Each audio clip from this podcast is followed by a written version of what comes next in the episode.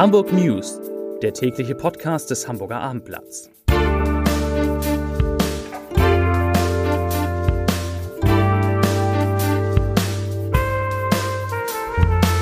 Moin, mein Name ist Lars Heider und heute geht es um eine Bombendrohung gegen den Hamburger Flughafen. Weitere Themen: Emmanuel Macron und Olaf Scholz treffen sich in Nienstädten.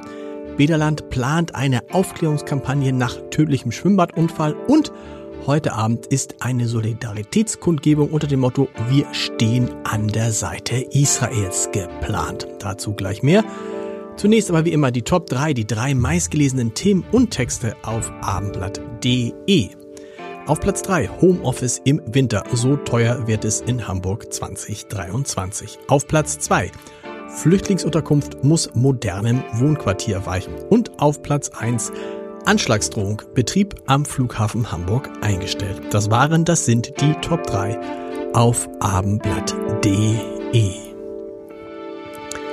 Bei typischem Hamburger Wetter hat die deutsch-französische Kabinettsklausur begonnen. Bis morgen treffen sich Präsident Emmanuel Macron und Bundeskanzler Olaf Scholz mit allen Ministerinnen und Ministern ihrer Regierung im Louis C. Jakob zu Gesprächen. Zu Beginn des zweitägigen Gipfels stand ein Besuch bei Airbus auf Finkenwerder auf dem Programm. Das Luxushotel in Nienstädten, in dem fast alle Teilnehmer des Gipfels untergebracht sein sollen, wurde weiträumig abgesperrt. Die Sicherheitsmaßnahmen sind so scharf, dass natürlich die Verkehrssituation im Westen und den Elbvororten bis morgen angespannt bleiben dürfte. Mehr zu dem Besuch zu dem ungewöhnlichen Besuch natürlich auf abendblatt.de. Die deutsch-israelische Gesellschaft hat für heute Abend zu einer Solidaritätskundgebung in der Innenstadt aufgerufen. Wir stehen an der Seite Israels, hieß es in dem Aufruf und weiter. Wir befürchten, dass hierzulande antisemitische Akteure die legitime Verteidigung durch Israel missbrauchen werden, um Gewalt gegen Jüdinnen und Juden auch in Hamburg zu schüren. Man fordere die Politik deshalb auf, sich dem entgegenzustellen. Um 18 Uhr soll vor dem Hamburger Rathaus ein Zeichen gesetzt werden gegen Gewalt und Antisemitismus. Eine Bombendrohung hat heute Mittag die Sicherheitskräfte am Flughafen Hamburg in höchste Alarmbereitschaft versetzt. Ziel des Anschlags war laut Bundespolizeisprecher Markus Henschel ein iranisches Flugzeug, das aus Teheran auf dem Weg nach Hamburg war. Als das Flugzeug gegen 12.38 Uhr am Airport ankam, wurden sofort alle Starts und Landungen gestoppt. Um 14.01 Uhr lief der Betrieb aber wieder an.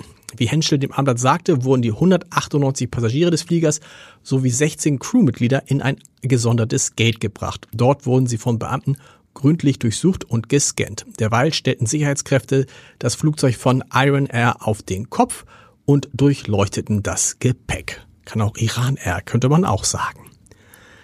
Das Landgericht Hamburg hat einen 29-Jährigen in eine psychiatrische Klinik eingewiesen, der seine Mutter im Wahn umgebracht hat. Der Beschuldigte habe eine Schizophrenie, die durch übermäßigen Cannabiskonsum in jungen Jahren begünstigt worden sei, sagte die Vorsitzende der Strafkammer Jessica Körner heute in der Urteilsbegründung.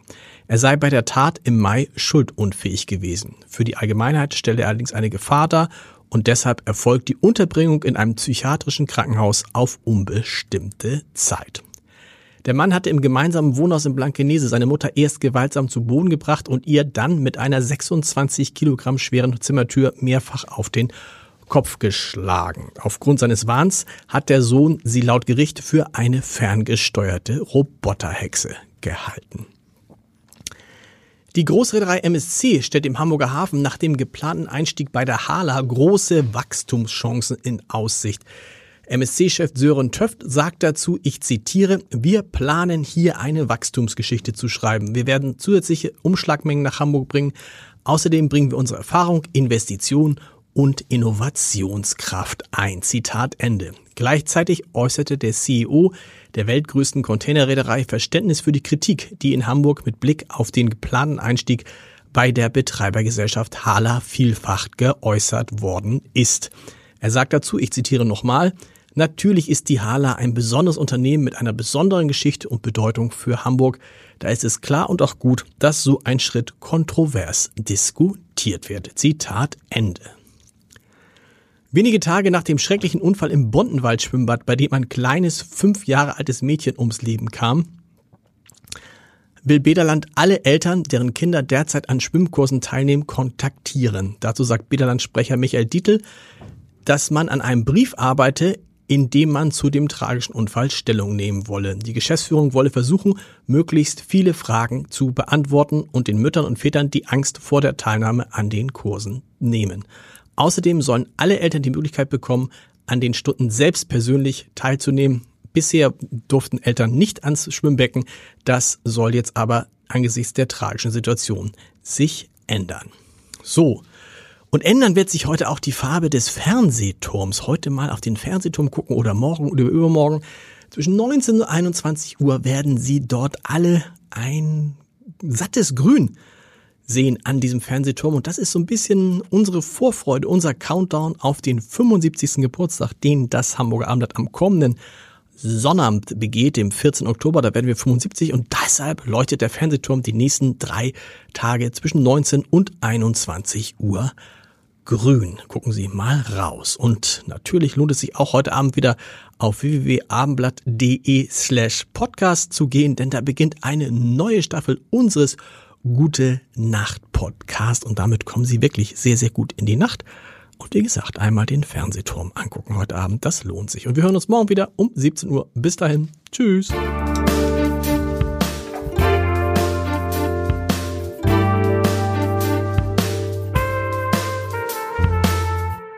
Weitere Podcasts vom Hamburger Abendblatt finden Sie auf abendblatt.de slash podcast.